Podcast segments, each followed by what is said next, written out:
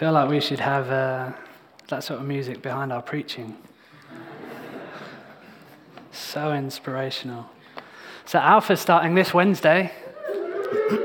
We're running it at Revive uh, in the cafe there Wednesday evening, 7:45. I want to ask you to do two things. One, is I want to invite you to pray for our Alpha course, not for the course itself. The course itself is brilliant. We're going to be watching the film series, uh, the Alpha film series, that are just some excellently produced um, video resources that just share the gospel, share who Jesus is, share what Christianity is all about, and take people, as she said on the video, through a journey. Um, so I want to invite you to pray for those who will be attending the Alpha course with me. I also want to tell you that it's not too late to invite somebody to come along. We've all got those around us we know who don't know Jesus. And if God's birthed anything in us, it's a desire for those around us to come to know Jesus. And so I want to invite you, um, as you pray, um, to just be open to inviting people. Just take a step of faith there's a, a web page on our, our website that you can send people to for more information. Um, so, if I can just invite you, uh, be open to the Holy Spirit, be open to invite people, be bold and courageous in conversations, um, and come along on Wednesday night for coffee, cake, and good chats. Excellent. Hey, happy February if you didn't catch that earlier. It's February. The year long January is over.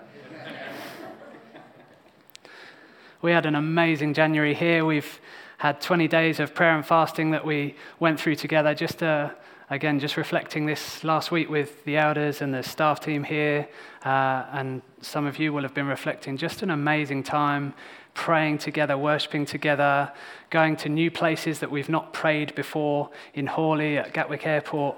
Um, thank you to all of you who have joined us in prayer as we've gone for, for these amazing things.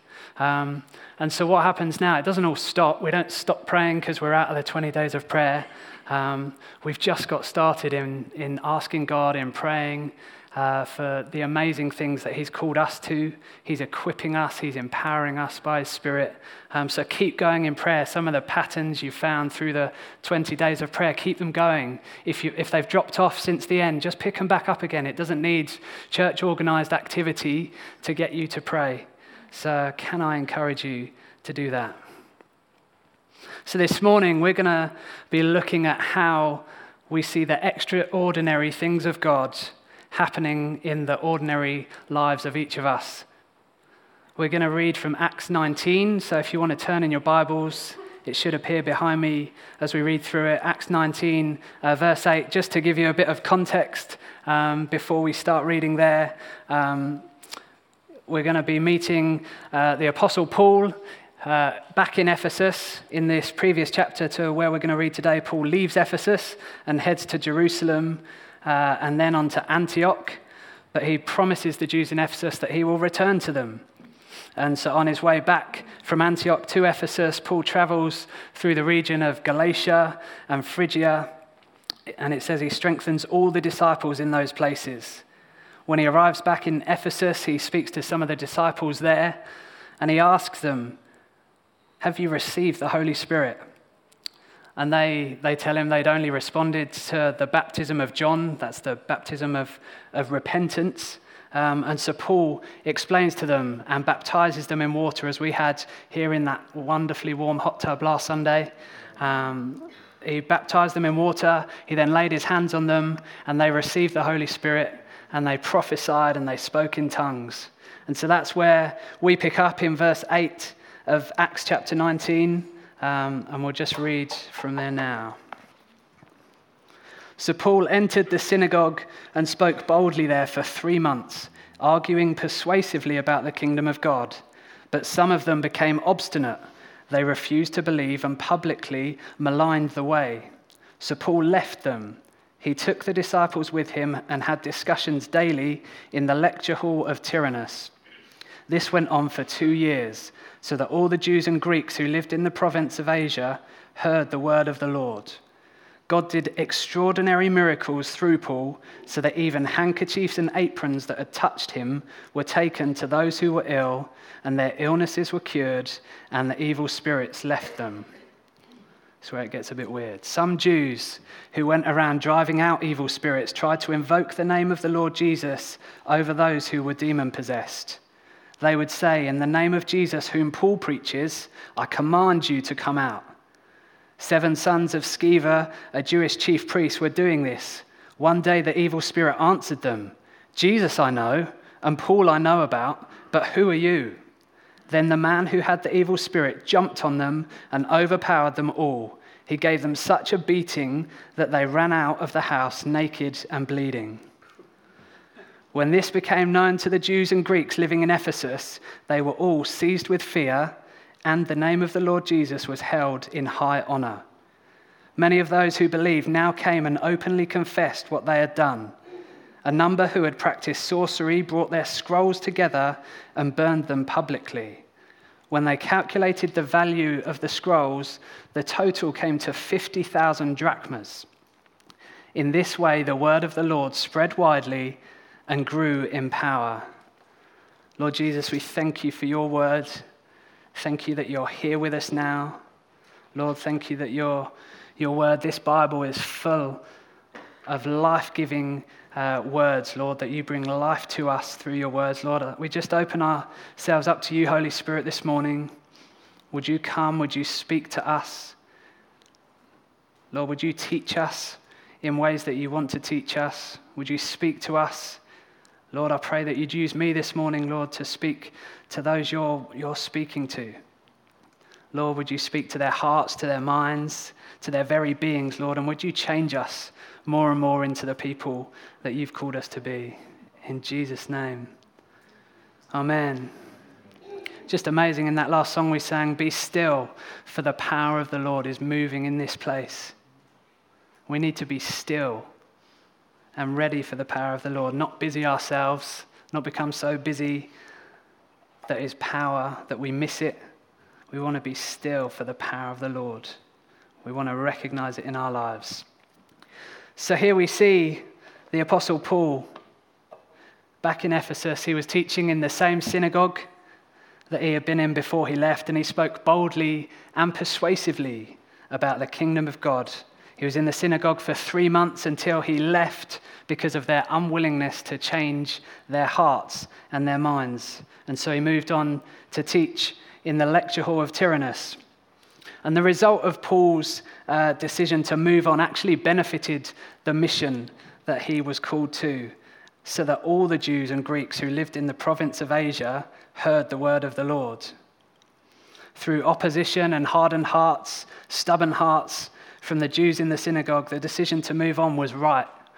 It's incredible to see the link between the Holy Spirit coming, the Holy Spirit coming, and the word of God being spoken boldly Throughout the early church, we see that uh, the Holy Spirit comes and the Word of God is proclaimed. They, they go hand in hand together. And so the result of this was that people proclaimed, declared, and shared the gospel courageously and without shame. For us as a church, it is time.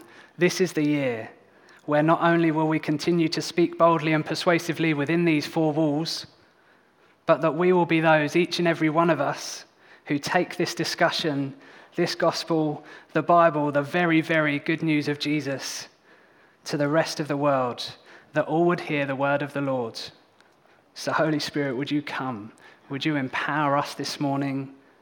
Holy Spirit, we need you. We can't do it on our own. We welcome your presence. We welcome your power. Create in us a boldness, a courage with the gospel. Give us the words to say. Lord, where we're shy or fearful, Lord, remove it for the sake of your kingdom and your glory. Amen. It's also important to note in this passage that the sharing of the word came before the miraculous signs that God performed. The Bible, the Word of God, is what people need to hear and they need to know, because only then will they understand what the signs and wonders are pointing to. It provides a context and a foundation for the miracles. And so we then read that Paul's teaching was followed by many miracles. God did extraordinary miracles. I mean, a miracle is a miracle, right? It's miraculous. But we're talking about a God who does extraordinary miracles time and time again. Miracles were part of ordinary, uh, ordinary life as a follower of Jesus for Paul. And I believe God wants to make them an ordinary part of yours and my life as followers of Him today. This new posture that we've been talking about over the past few weeks, a posture of prayer, a posture of worship, I believe that it includes a posture that's ready to receive and see many miracles. We're to be those who expect to see God performing miracles through us. And even then, He will choose to blow our mind with the extraordinary nature of them again and again. And this book, from the beginning to the end, is full of stories and moments where we see extraordinary miracles from the very thought of something in the detail of creation, a world and a universe formed with such uh, immense attention to detail that draws us to continual wonder as we look around us, through to moments of global floods and seas splitting in two, bread coming down from heaven, walls falling down as people march around them, talking donkeys, living inside of fish for three days, and so on. We then discover that a virgin conceives and a child is born. We see water turn to wine we see five loaves of bread feeding thousands of people. This is a God of the miraculous. We see that the, the blind can see, the deaf can hear, the lame can walk, the mute can speak, and the dead are raised. And there is one who has lived and breathed and walked this earth, who was at work in and through all that I've just said. He was there in the beginning, and he was there in the virgin birth. He lived a sinless life, and yet he was crucified. He was killed by being nailed to a cross. He was taken down from that cross and buried in a tomb. A heavy stone was rolled in front of the tomb, and everything was over. The end. Or was it? On the third day, the stone was gone, the tomb was empty, and Jesus was alive. In what is the greatest extraordinary miracle we will ever know, we find Jesus the one who was and is and is to come. 40 days on, and Jesus leaves the earth and ascends to heaven where he is now, seated at the right hand of God. So that was that, the end. Or was it? Jesus said before his death in John 14, I will ask the Father, and he will give you another advocate to help you and be with you forever, the Spirit of truth. He speaks about it being better that he would go so that the Spirit can come. We then find at the beginning of Acts, as Jesus is about to be taken to heaven, he speaks and commissions his disciples. It's the same commission to us today. He says, You will receive power when the Holy Spirit comes on you, and you will be my witnesses in, in Jerusalem and in all Judea and Samaria and the ends of the earth. When the Holy Spirit did come, in Acts 2, he came in power and he gave power. As followers of Jesus and those who have received the Holy Spirit, we have the power of God at work in us and through us. Back to our text today, Acts 19, verse 11 tells us that God did extraordinary things through Paul. It was God working through him. Paul was a man full of the Holy Spirit, and because of this, the Spirit was able to work through him. Paul himself wrote to the church in Rome, and it's the same truth for us today that the spirit of him who raised Jesus from the dead is living in you. The spirit of him who raised Jesus from the dead is alive in us. The power is in us, and it's God, God's power that is in us. Since the Holy Spirit is God, and it's the same power that raised Jesus from the dead. This is no weak or fading. This is no rechargeable battery power. This is massive, explosive, atomic power. It has power to change people's eternal destiny. This is power that sees dead come to life, hope to the hopeless, life to those who are dead, eternal life. And so God works through Paul. We're to be vessels, we're to be those who carry the presence and power of God. We are not passive in this, we get to actively participate. We are those who carry and bring to others the hope of Jesus. We carry his love, his joy, his peace wherever we go. God even worked through items of clothing that Paul was wearing. The Bible tells us that Paul was a tent maker. His apron and his handkerchief would have been part of his working attire, as you might wear a suit and tie or jeans or trackies or whatever. This was part of his working attire. And the time that Paul was speaking uh, in the lecture hall of Tyrannus would have been uh, in siesta time. Um, in the ancient world, they, they would break for work around 11 a.m. through till 3 or 4 o'clock, and Paul utilized this moment. Sounds good, hey? Yeah. Need a bit more sunshine, I think. But it's a time where all work stopped, and so Paul utilized that moment to speak in the lecture hall of Tyrannus in the middle of the day? Are we in a position, are we ready to be those who are interrupted in our day by the power of God in the middle of all things that we're doing? Are we those who can be intentional in conversation to share the gospel, to share our individual stories of gospel transformation?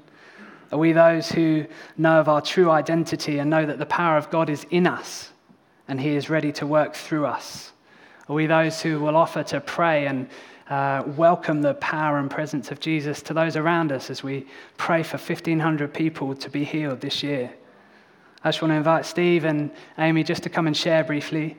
Um, if we can just grab the mic. Steve, come and share. We've got a healing testimony to share, so Steve's just going to. Oh, thanks. That's great.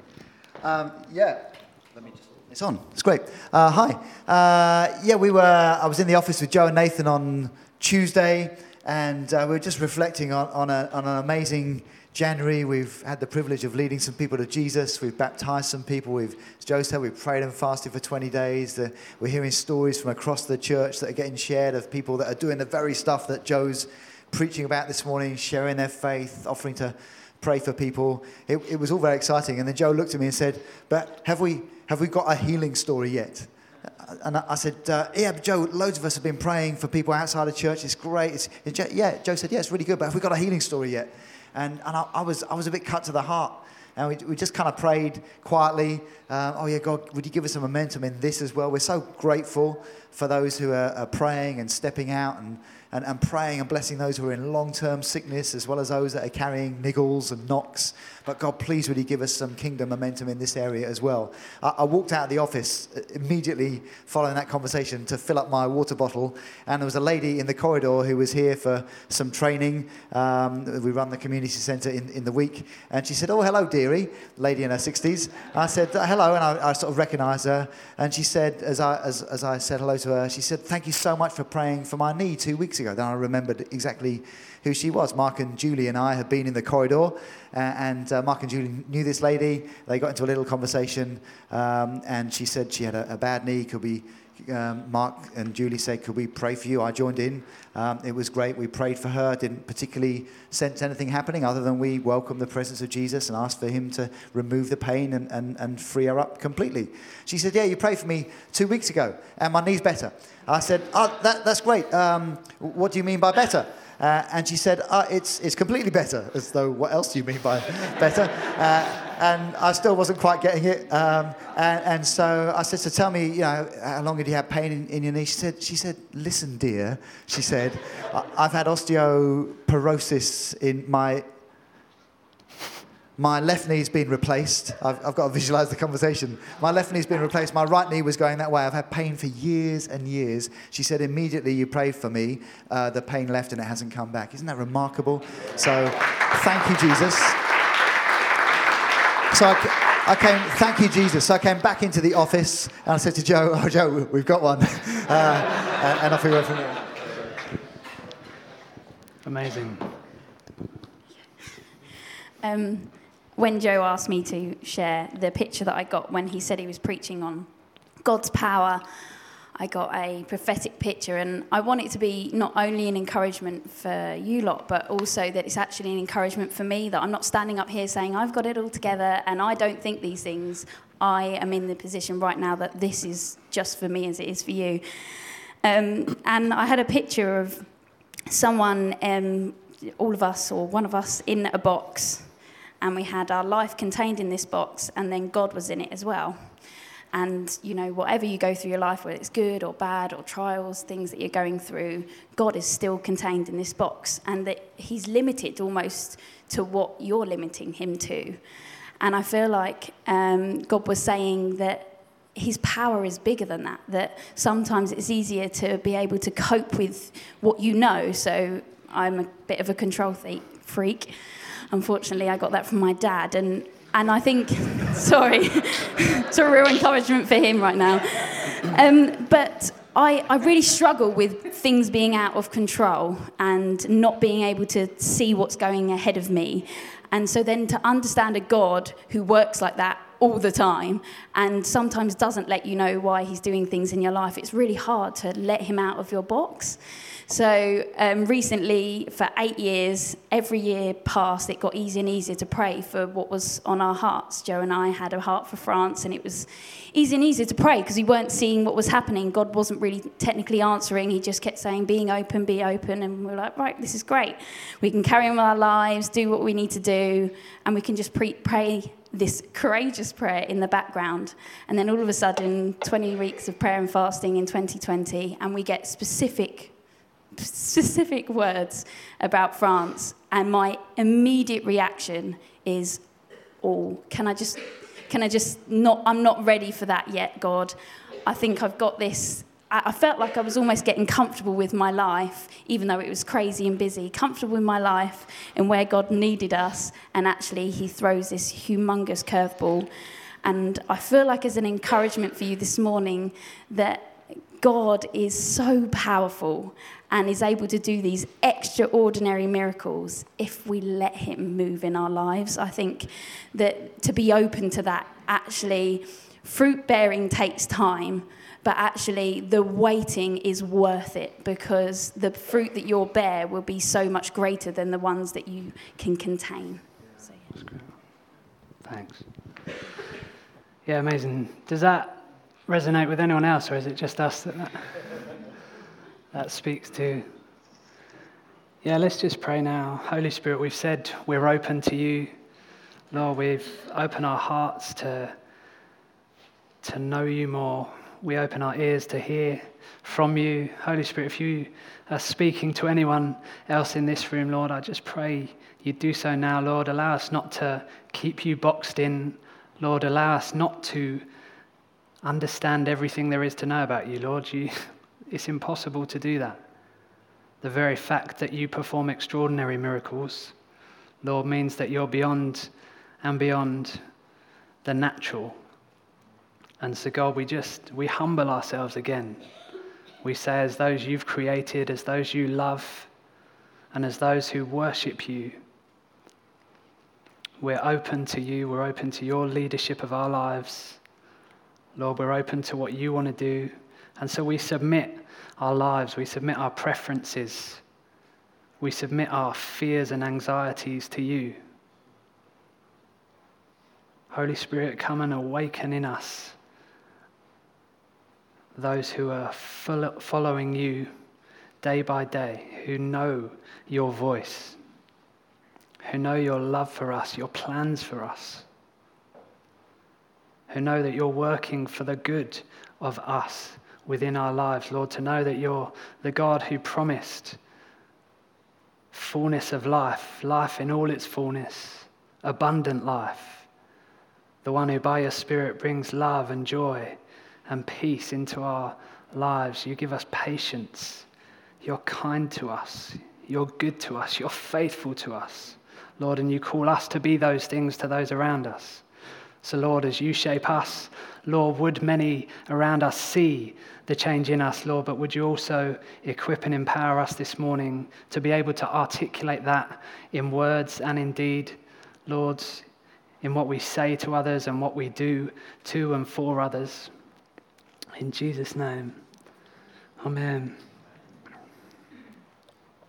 So encouraging to hear that healing testimony. And if you want to know, how to, how to pray for healing for people, just go and talk to Steve or Mark and Julie. They've they got a little formula for you um, that you can follow. Again, back to to today's passage, I genuinely believe there are no formulas when it comes to healing and casting out demons. But we come across this bizarre encounter in today's uh, passage that makes it pretty clear how not to do it. If it was for formulas that God performed miracles, then the seven sons of Sceva, they had it. It's worth mentioning at this point that the city of Ephesus was a place where many were involved in magical and mystical ministries of casting out demons. These exorcists attempted to expel demons by invoking the name of a more powerful spirit. So when these seven sons saw the amazing things that Paul was doing, they tried to copy him, recognizing that the name of Jesus was so powerful. 1 John chapter 4 tells us that the one who is in you is greater than the one who is in the world. The one who is in us, the Holy Spirit of Jesus who is in us, is greater than he who is in the world. The Holy Spirit has made his home in us. He's far greater, far stronger, more powerful than the devil. There is no comparison, there's no competition. The war is over, the victory is ours. And he who is in us is greater than he who is in the world. The seven sons spoke to the demon possessed man and said, In the name of Jesus, whom Paul preaches, I command you to come out. And then they got beaten up and stripped of their clothes. Pretty brutal. Lots of clever people have chatted around this, uh, this passage for centuries, but there's a couple of things that I just want to highlight for us today. Number one is it wasn't personal for them. The Jesus who Paul preaches, they didn't know who Jesus was. He hadn't made his home in them. They were trying to imitate what Paul was doing and tried using Paul's power and his process, his formula to do so. And it turned out pretty badly for them. The God we know is a personal God. He wants a relationship with each of us. He doesn't want us to piggyback on other people's relationships or experiences, nor to rely on their gifting. God gives us all the power of the Spirit when the Holy Spirit comes on us. He equips and empowers each of us for every good work. He's got gifts in abundance for us if only we'd ask, receive, and use them. The second thing we see from this encounter is that our identity in Jesus is important. It's important to us, it's important to God. But with our identity being a son or a daughter of God, the enemy knows that too. The evil spirit speaks to these seven sons and says, Jesus I know, and Paul I know, but who are you? As those who follow Jesus and have his spirit living in us, we are those who are known and dearly loved to God, but we're also known by Satan and the evil spirits. They know us because Jesus lives in us. He has given us an identity and He's given us a power that supersedes anything that the enemy has to offer. And so, as we move on to the end of this section, we then see the impact that this encounter had on the people within the city. It says two things. Says they were all seized with fear, and the name of Jesus was held in high honor. They were all seized with fear, and the name of Jesus was held in high honor. And then through this, we see that those who came to believe in Jesus, who held him in high honor, they then openly confess their sins and their wicked ways. It tells us that many of the sorcerers, the witches, the exorcists, the mystics, they gave up and burnt their scrolls. The result of both Paul's bold gospel teaching with the miracles that God performed through him, alongside the encounter with the evil spirit, caused many to come to follow Jesus. The miracles that God performs are called signs because they point to something, and they point to Jesus. They show his power and they fill us with wonder and amazement. There's no separating God's power through miracles from his word and his gospel. Now, the value of the scrolls that we're told about at the end says the total came to 50,000 drachmas. And the little note in my Bible says that a drachma, one drachma, is about a day's wages. And so I had a quick Google. Based on an average UK wage, that would be the equivalent of five and a half million pounds. These people knew the cost of following Jesus and counted it. It was worth giving up their jobs, their source of income, their livelihoods, all they'd ever known to follow Jesus. For us today, we have something unique. We have the Holy Spirit in us. It's what sets us apart from every other good charity or religious organization. As Christians, we get to see our town, our homes, our streets, our workplaces, our schools, our colleges, our coffee shops and restaurants and shops, all transformed by the power of God. For all that we do this year, we must keep in step with the Holy Spirit, doing things full of His strength and His power, and not relying on ourselves, but on who He is in us. And so, as we finish today, we echo the prayer, the verse that we finished on, verse 20. In this way, the word of the Lord spread widely and grew in power. So, as we finish today, we say, Lord God, would your word spread widely and grow in power in Crawley, in the places we go to, in the nations we visit. Lord Jesus, as we are those who boldly proclaim the gospel, Lord, as you grow us in courage and boldness as we share the gospel, as we're those who engage in conversation about Jesus with those who don't know him, as we allow God to work through us to show his power, as we speak healing for those who are sick and freedom to those who are locked up in sin or oppressed by the enemy. And as we accept our true identity as sons and daughters of God, those who have His Spirit living in us, as we trust in His power and as we partner with Him to see His kingdom at work in Crawley and beyond. I want to invite the band up as we finish now. I want to invite you all to stand. I'm just going to pray one more time. It's felt like we prayed a lot.